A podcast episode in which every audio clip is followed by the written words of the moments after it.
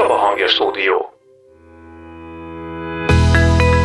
Kicsit újra fel kell fedeznünk azokat az értékeinket, amik egyébként megvannak, csak rárakódik a mindennapok nyűgje. Ez ilyen napról napra eltűnik, és aztán nem veszük észre, hogy eltűnt. Csak a hiányát látjuk már. Azt tud nekünk erőt adni, hogy Jézus is elérkezett az ő emberi teherbíró képességének a legeslegvégső határáig.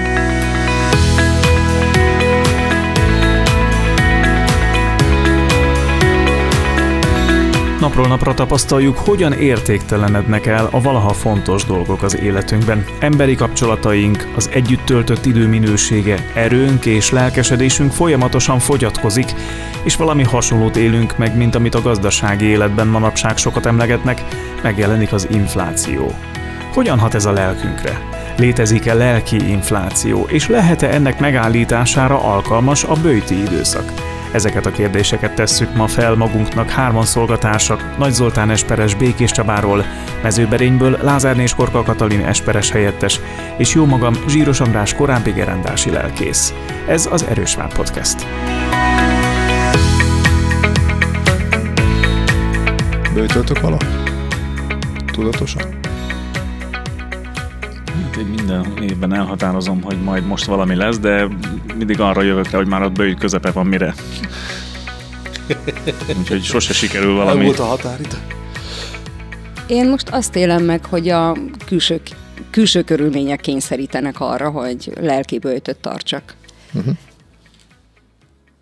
Amikor arról beszélgetünk, hogy az ember miért imádkozik, vagy hogyan kap Istentől útmutatást, akkor akkor gyakran úgy gondoljuk, hogy elmondjuk az imánkat, és akkor arra majd a Jóisten tényszerűen, vagy álomban, vagy egy bibliai ige segítségével majd nagyon hamar válaszolni fog.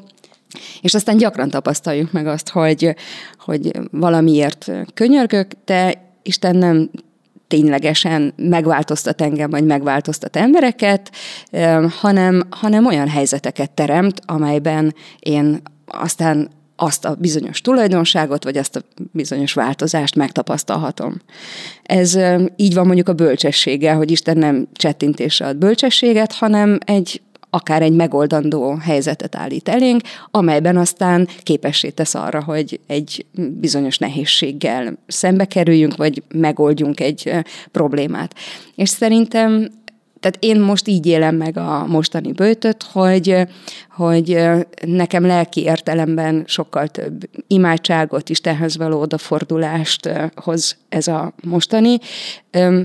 Tavaly igyekeztem ezt sokkal inkább testileg megélni. Voltak ilyen évek, hogy akkor tényleg a, a tudatos táplálkozás, tehát hogy, hogy valóságosan valamiről tényszerűen lemondok. Most meg sokkal inkább a lelki hozadékát érzékelem a bőjtnek, és nagyon sok, nagyon sok pozitívum van benne. Tehát vannak olyan kényszerítő körülmények, amik arra visznek rá, hogy, hogy sokkal, sokkal inkább kérjem az Isten segítségét, és nagyon érdekes, hogy, hogy, hogy sokkal inkább érzékenyé válik a, a tekintetem is arra, hogy, hogy hol látom meg az Isten munkáját.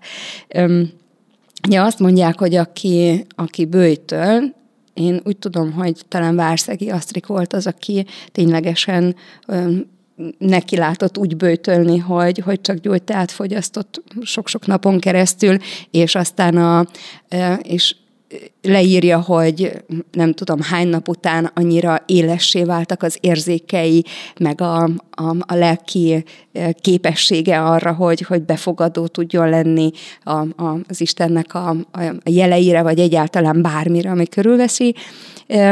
Én pedig ezt most úgy élem meg ezt a mostani élethelyzetet, hogy, hogy sokkal inkább észre tudom venni az Istennek a munkáját. Meg az is lehet, hogy, hogy így nagyon határozottan mutatja meg az Isten. Most van olyan ismerősöm, aki 11 nehány év óta először lépte át vasárnap a templom kapuját. És ez olyan jó volt látni, hogy, hogy Isten nem csak a, az imádságokat tehát, hogy Isten nem csak arra vár, hogy mi imádkozzunk, és valahogy a lelki készültségben legyünk, de vannak válaszai is, és ezt nem annak fogom betudni, hogy ez, ez rajtam múlt, hanem, hanem ebben az érzékenyebb lelki állapotban biztosan hálásabb is tudok azért lenni, hogy, hogy láthatom az Istennek a munkáját. Én valahogy így élem meg a bőtöt. Amikor Jézus azt mondja, hogy elküldöm majd nektek a pártfogót, aki eszetekbe juttat mindent. Hogy valahogy talán ez az, amiről beszélsz, Kati, Igen. hogy, hogy ezt, ezt tudjuk, csak nem árt, hogyha olykor a Szentlélek eszünkbe juttatja, hogy figyelj, csak pont, pont erről beszél hozzád az Úristen, pont ez az, amit mondok neked, pont ez az, amiben a választ akarom adni neked, mert hát ugye nyilván a lángpallossal megjelenő kérubok ritkábban nyilvánítják ki Isten akaratát az életünkben. Jó esetben, igen. De azért a természet jelei abszolút hozzá tudnak járulni ahhoz, aki nyitott szemmel jár. Én abszolút élvezni tudom a tavasznak ezt a uh-huh. lelkeket nyitogató, hatását. Határozottan látom az embereken, hogy, hogy a téli depresszióból, ahogyan egyre jobban kisüt a nap, és egyre kevesebb ruhadarabot kell magukra aggatniuk ahhoz, hogy ki tudjanak menni az utcára, úgy válnak egyre felszabadultabbá. Én határozottan magamon is érzem azt, hogy még a lelkem is könnyebbé válik, hogyha egy számpólóba ki tudok menni sétálni, mert valahogy olyan valahogy a lelkemnek is azt üzeni, hogy nem kell mindent magammal cipelni, hanem letehetem azokat a terheket, ami úgy rám rakódott, és egy ilyen lelki megtisztulási folyamat kezdődik a természetben is, vagy a természeten keresztül bennem is indukál. Szerintem haladó jó időpontban van a, a, a feltámadás ünnepe tökéletesen illeszkedik a, a tavaszhoz, mint ahogy a karácsonyhoz nagyon jól illeszkedik a fénygyőzelme, úgy a tavaszhoz a feltámadás. Mhm.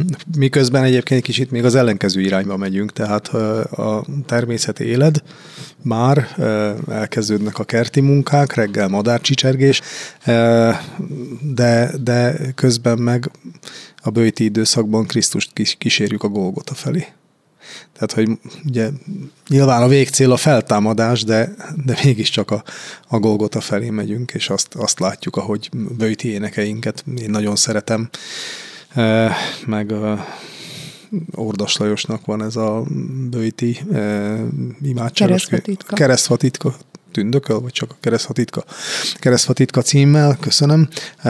Én azt szeretem ilyenkor olvasgatni, mert nagyon, nagyon sok erőt ad, de a most megjelent imádságos kötet is, ami tavaly Luther kiadó kiadásában jelent meg, azt is tehát nagyon jó írások vannak benne, amik segítenek ebben, hogy az ember jól eh, értékelje a saját életét, és jól lássa saját magát ebben a helyzetben, meg a bőti időben. Kicsit újra fel kell fedeznünk azokat az értékeinket, amik egyébként megvannak, csak valahogy az év közben elfelejtjük, szőnyeg alá söpörjük, rárakódik a mindennapok nyűgje, és ezeket újra elő lehet ásni ilyenkor, hogyha ha rá tudunk figyelni. Volt egy jó írásod, Zoli, a, most a, nemrég az evéletben, ami éppen a lelki inflálódásról beszélt itt a gazdasági folyamatok és a bőjt közötti párhuzamot vonva. Pont erről írtál, hogy a, hogy a, a lelki életünkben is, hogyha nem figyelünk oda, annyira el tud értéktelenedni egy csomó olyan lényeges momentum, ami ilyenkor, hogyha a bőjtben jobban felfedezünk, vagy ráirányul a figyelem, akkor talán vissza tudjuk szerezni annak az értékét. Igen, az Égtájoló című rovatba eh, kértek fel, és eh, az ember mindig igyekszik valami aktuális témáról eh, írni, és hát ugye azért az infláció, mint olyan, aki hallgat, olvas híreket, ez, ez mindennapos mindennapos téma. Ma már mindenki tudja, hogy ez nagyjából mit jelent, hogy az embernek a pénze elértéktelenedik, az árak egyre magasabbak, de hogy ezt hogy éljük meg a hétköznapi életünk más területén, nem csak a gazdaságban.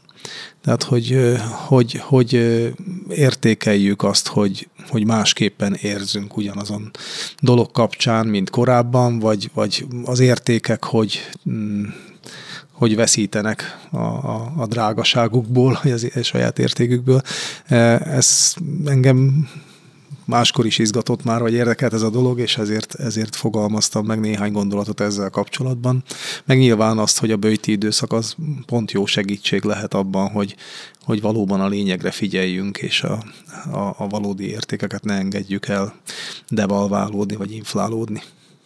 De mitől lesz az, hogy, hogy a, azok az értékek, amik a legfontosabbak az életünk során, azokat valahogy ezek valahogy úgy kicsúsznak a kezünk közül. A gazdasági életben valami attól kezd el inflálódni, hogy gyakorlatilag bármi, amiből túl sok van, az elkezd értéktelenné válni. Ez, ez lenne a, az életünkben is, hogy, hogy túl sok van azokból a pillanatokból, amiket ha nem becsülünk meg, akkor elértéktelenednének. Vagy, vagy azokat a kapcsolatokat, amik igazán fontosak lennének, egyszerűen nem kezeljük a helyükön? Jó, hogy ezt mondod, hogy nem kezeljük a helyükön, nem értékeljük valóságosan akkor, amikor rendelkezésre áll. Most úgy ültünk ide le, mint minden más alkalommal, hogy töltöttél nekünk vizet. Azt hiszük, hogy ez korlátlanul a rendelkezésünkre áll, és, és van, aki így bánik a vízzel, hogy az ivóvízet pazarolja, és, és nem is tudja azt tényszerűen, hogy a világ más pontján ez mekkora kincs. Én, én azt látom, hogy akkor a bőségben élünk, és, és annyi minden olyan könnyen hozzáférhető számunkra, hogy ennek a bőségnek a tudata, ez az élet minden más területére is hatást gyakorol. Gyorsan elővettem egy jó ismert énekszöveget, biztos tudni fogjátok, hogy ki írta és mi is a címe. Így kezdődik, hogy értsd, egy pohár víz mit ér, ahhoz hőség kell, ahhoz sivatag kell. Hogy lásd, egy napod mennyit ér, néha látnod kell az élet, hogyan fogy el. Jelzi azt ez az ének, hogy... És ki írta? Hát ez egy Zorán dal, Presser Gábor, Stevanovics Dusán a szerzők, és ugye Zorán az előadója. Um, ahhoz, hogy valamit értékelni tudjunk, ahhoz olykor um, abból, tehát ahhoz annak a hiányát is el kell tudjuk szenvedni. Vagy sokszor annak a hiánya mutat rá arra, hogy, hogy ténylegesen mennyire szükséges az a mindennapi életünkhöz gondolok egy rén, rén profán párhuzamot, tovább víve ezt a képet, amit akár a dalszövegben, meg akár itt a gyakorlati pillanatainkban is látunk, hogy mi történik akkor, hogyha csőtörés van a városban, és hirtelen csak két-három órára nem folyik a csapból a víz. Tehát teljes pánik, hogy akkor most mi lesz, akkor pont akkor fogok szomjazni, és, és és akkor hirtelen az iskolát is bezárták nálunk decemberben, amikor egy főnyomó cső eltört mezőberényben, mert megáll az élet. És akkor döbbenünk rá, hogy micsoda bőség vesz bennünket körül, mennyire természetes számunkra az, hogy valamivel rendelkezünk. És és én úgy hiszem, hogy a bőti időszak, illetve az, amikor most itt az értékekről beszélünk, ez pontosan erre hivatott rámutatni, hogy, hogy hogy amikor mi tudatosan elfordulunk valamitől, és amikor megvonjuk magunktól mindazt, amit úgy érezzük, hogy egyébként jár nekünk, akkor döbbenünk rá, hogy milyen jó dolgunk van, mennyire megajándékozottak vagyunk.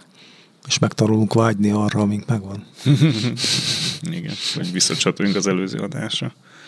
Igen, de itt az az érdekes, hogy ugye a bőti időszakban miközben félretesszük azokat a hétköznapi dolgokat, amikről ha lemondunk, akkor eh, azt mondjuk, hogy a felszabaduló energiát vagy figyelmet Istenre tudjuk eh, összpontosítani.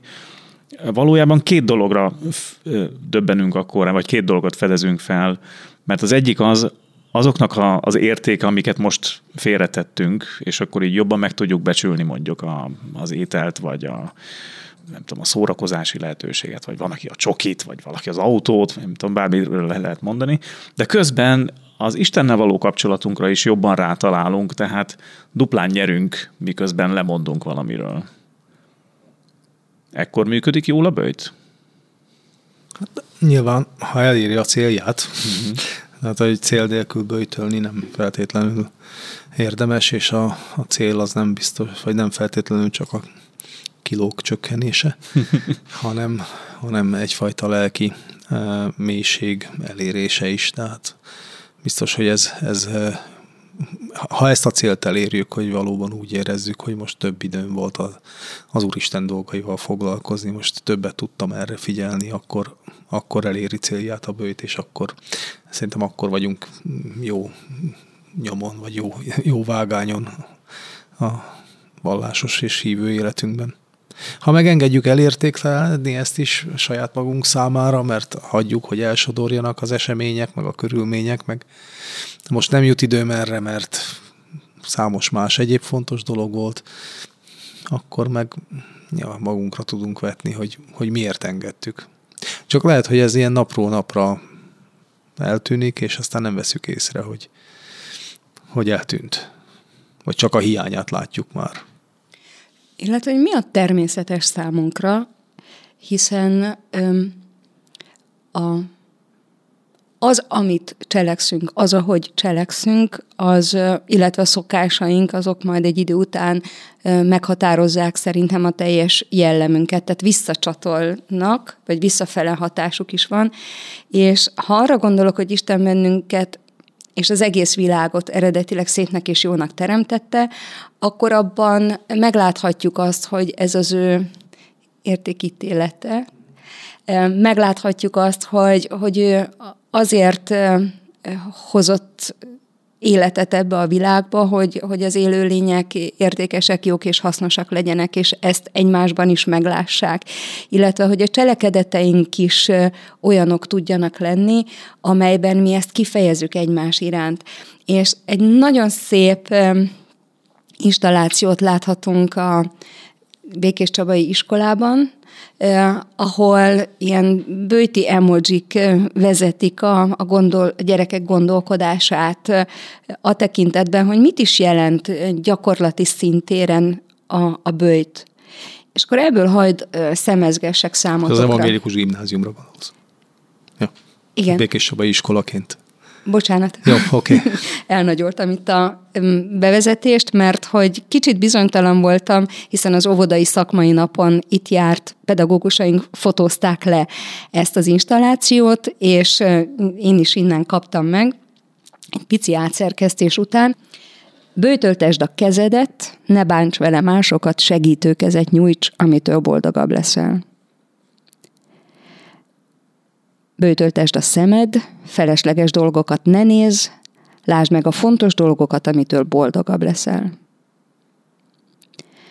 Bőtöltesd a hangod, ne beszélj hangosan és fölöslegesen, szelíden szólj, csak a lényeket mond, amitől boldogabb leszel. Bőtöltesd a vágyad, ne akarj mindig többet, ne halmozd javaidat, elégedj meg kevesebbel, törődj másokkal és adja rászorulóknak, amitől boldogabb leszel.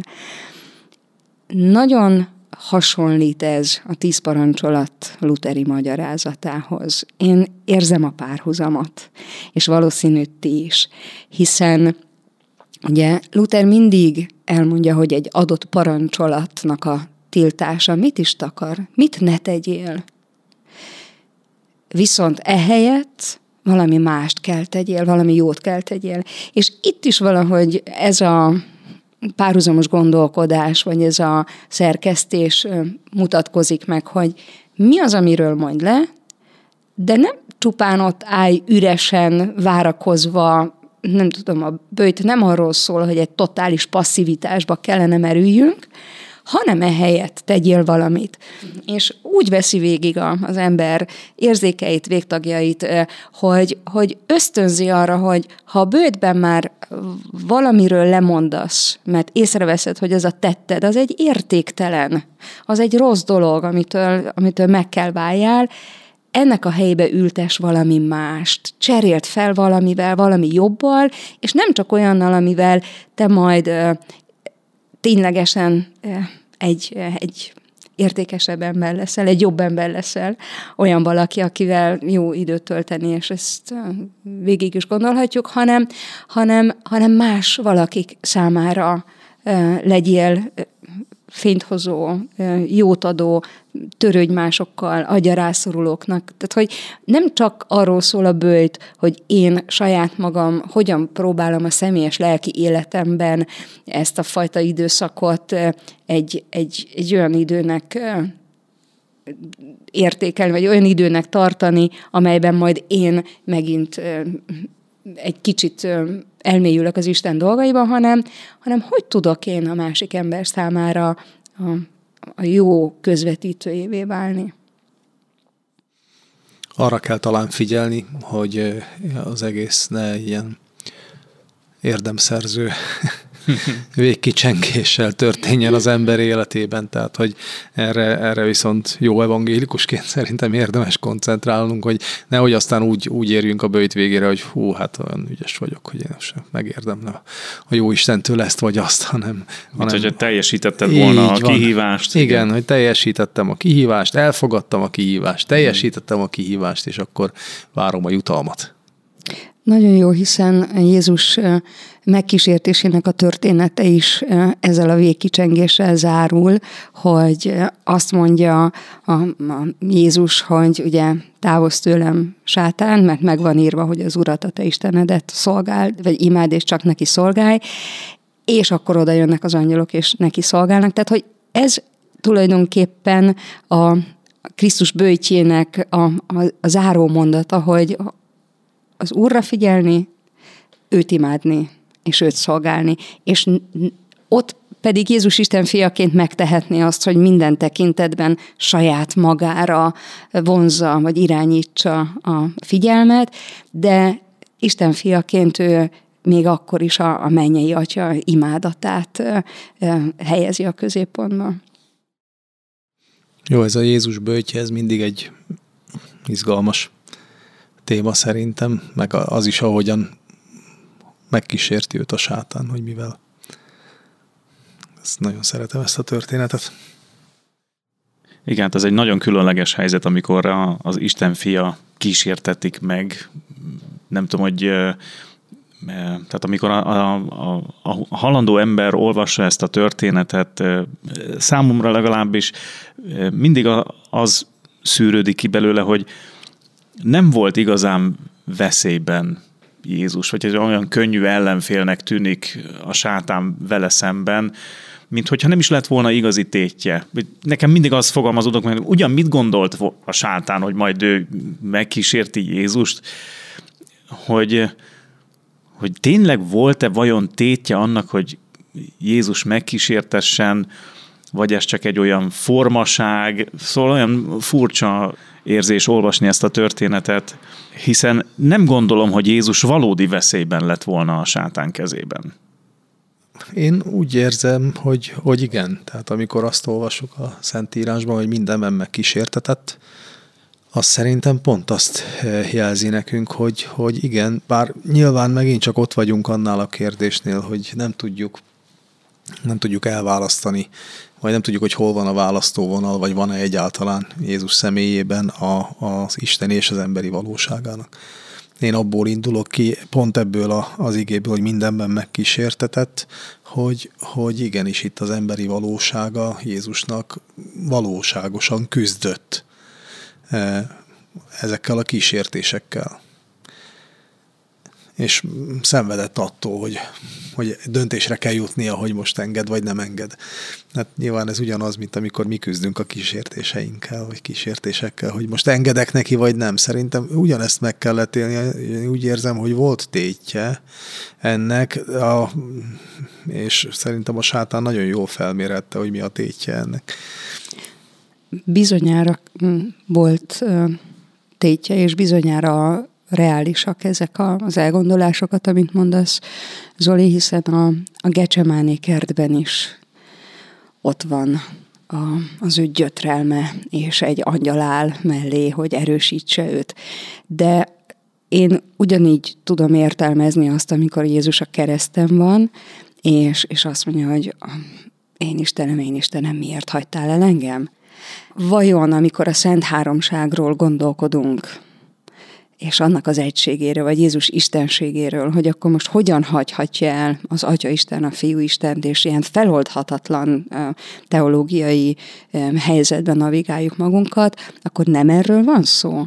Arról van szó, hogy, hogy az ő emberi természete a leges-leges-leges legvégsőkig megpróbáltatást szenved, kísértést szenved. É, vagy amikor ott állnak ugyancsak a, a kereszt alatt, és azt mondják, szállj le a keresztről. És ugye azért jól tudjátok, hogy a Willem Dafoe főszereplésével bemutatott Jézus utolsó megkísértése című film mekkora világbotrányt kevert akkoriban, hogy, hogy lehet-e egyáltalán így Krisztusra gondolni, hogy, hogy a, a ezred másodpercnyi időben ténylegesen végigmente a gondolataiban az, hogy mi történne akkor, hogyha ténylegesen ő most lejönne a keresztről, és engedne a kísértőnek, de, de pontosan ez mutatja annak a, a mélységét, hogy, hogy, hogy vagy annak a, annak a realitását, hogy, hogyha ha mi belekerülünk ebbe a helyzetbe, akkor ténylegesen elsodortatunk odáig, hogy, hogy kétségbe tudjuk vonni akár az Istennek a létét, a segítő beavatkozását, és, és akkor azt tud nekünk erőt adni, hogy, hogy Jézus is elérkezett az ő emberi teherbíró képességének a legeslegvégső határáig, és éppen ezért segítségünkre tud lenni, hogyha mi egy ilyen helyzetben kerülünk, tudja, hogy mit élünk át. Én meg még megfordítanám ezt a kérdést, hogy, hogy ahogy Jézusnak volt tétje a kísér, hogy Jézus számára volt tétje a kísértésnek, szerintem az nagyon fontos, hogy hangsúlyozzuk, hogy nekünk is van tétje a kísértésnek. Tehát, hogy ezt ne, ne engedjük el ilyen könnyen. Tehát, hogy, hogy ne csak egy lehetőséget lássunk, hanem, hanem, hanem valóban a kísértésnek a szenvedését, a mélységét, a, a, a döntésképtelenségünket, ami, ami ilyenkor elkísér, hogy, vagy éppen a, a, azokat a magyarázatokat, amelyeket egyik vagy másik döntés mellett fel tudunk hozni. Tehát, hogy, hogy a kísértésnek a, a valóságát se e, értéktelenítsük el, vagy ne engedjük, hogy, hogy az, az valahol eltörpüljön az életünkben. Igenis, ez egy nagyon fontos és nagyon lényeges e, pontja az életünknek és a hitbeli életünknek. Én el szoktam mondani egyébként házasulandóknak, hogy, hogy biztos, hogy lesz kísértés a házasságban. Uh-huh. És ezt olyankor elhiszik? Nem tudom, őket kéne megkérdezni.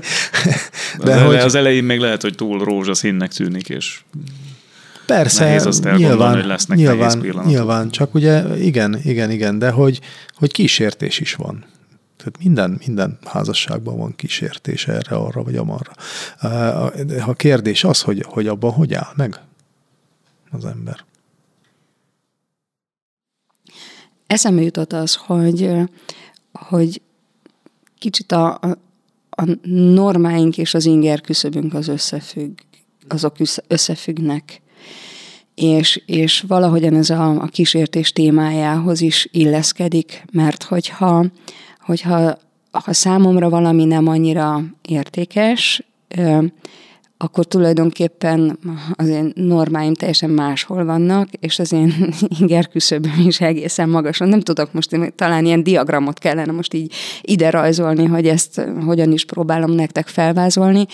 Tehát ha, ha valakinek nem értékes mondjuk a, a eleve a házasság, vagy, vagy nem értékes a másiknak a nem tudom, tulajdona, amiről ugye az előző sorozatunkban beszéltünk a tíz parancsolat kapcsán, hogyha ha ki, hogyha neki nem értékes a másik élete, vagy a hírneve, vagy a háza, vagy amivel rendelkezik, akkor az ő norma rendszere, nem tudom, csúcspontja, vagy a diagramjának a teteje van, egészen lent van és akkor egyébként az inger küszöbő meg totál fönt lesz, nem? Tehát, hogy nem jelent neki problémát az, hogy lazán megszegje a parancsolatokat, és ez, és ez rámutat arra, hogy, hogy a, az ő értékekről alkotott felfogása meg, meg mennyire inflálódott talán ahhoz képest, amit eredetileg az Úristen akart volna, hogy, hogy számunkra az, az normális legyen, vagy követendő. Na és ilyenkor nem él meg kísértést, ugye? Mert az nem kísértés, amit ő szabadon megtehet. Persze, mert azt mondja, hogy belefér. Persze. És egyre több mindenre Persze. mondja azt, hogy belefér, és tulajdonképpen ugyanezt történik, ott is egy ilyen infláció történik, hogy, hogy annyi minden belefér, hogy tele lesz az életed annyi vacakkal, hogy ami igazán értékes lett volna, az ebben a mennyiségben egyszerűen már eltörpül. Felfúvódik az egész. Igen, de érdekes, hogy az inflációban ugye a pénzünk értéktelenik el, az az értéktelenedés, és akkor a devalváció pedig az, amikor a maga mondjuk egy áru értéktelenedik el, mm-hmm. tehát hogy a, a két oldala ennek valószínűleg ez, és, és ugye attól függ, hogy melyik oldalról nézzük eh, hitünknek, meg értékeinknek a, a az érték csökkenését, eh, hogy, hogy ezt melyiknek, melyiknek is kellene neveznünk. Hát lehet, hogy kettőnek egyszerre tulajdonképpen. Igen, igen, igen, igen. Tehát, hogy mindkét oldalról vizsgálni kell. Most már csak az a kérdés, hogy hogy lehet letörni. Mert hogyha... Hát ezt meghagyjuk a gazdasági szakembereknek. Az inflációról azt mondják, hogy két dolgot nagyon nehéz az inflációval kezdeni, elindítani és megállítani. Tehát, hogy az elsőt már sikerült, most, most majd jó lenne a másodikat is elérni.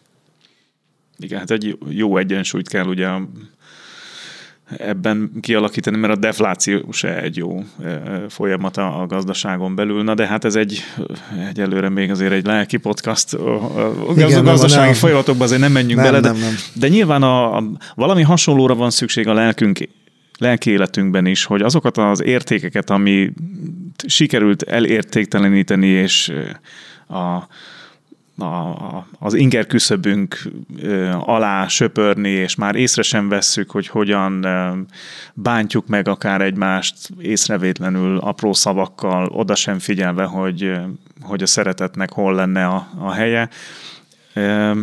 Meg kellene állnunk egy pillanatra, és újra felfedeznünk azokat a pontokat, ami, ami lényeges ahhoz, hogy, hogy azokat a kapcsolatokat, amik számunkra is fontosak lennének, azokat újra fel tudjuk építeni, meg tudjuk erősíteni. Hogy azokat a kísértéseket, amik ilyen helyzetben nagyon könnyen megtalálnak, azokat a kísértéseket le tudjuk törni.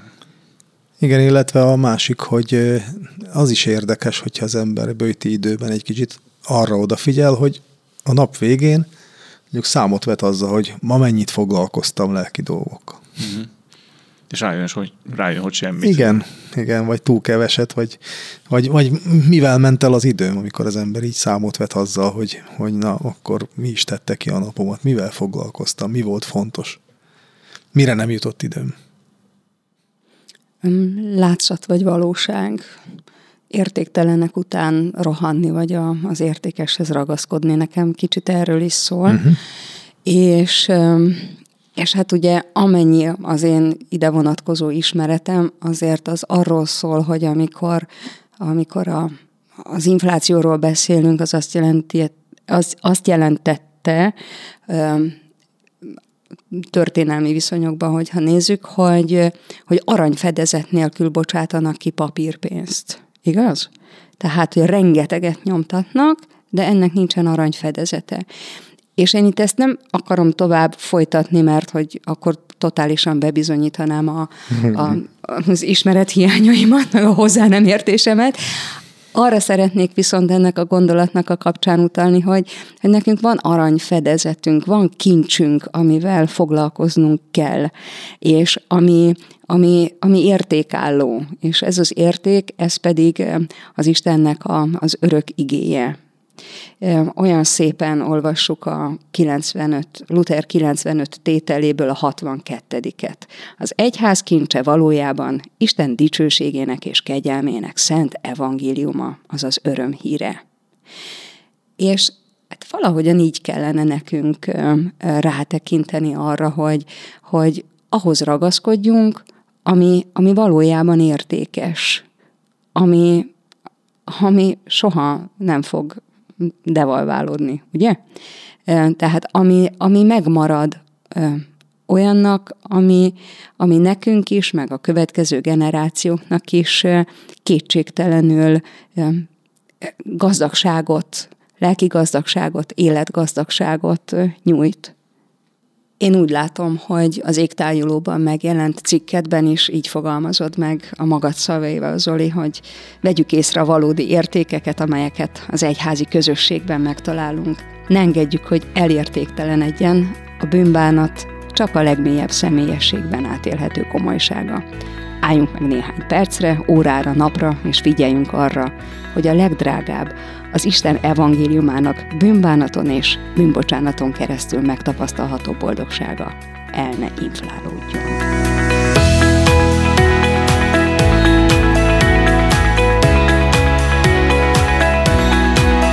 Ez volt az Erős Már Podcast.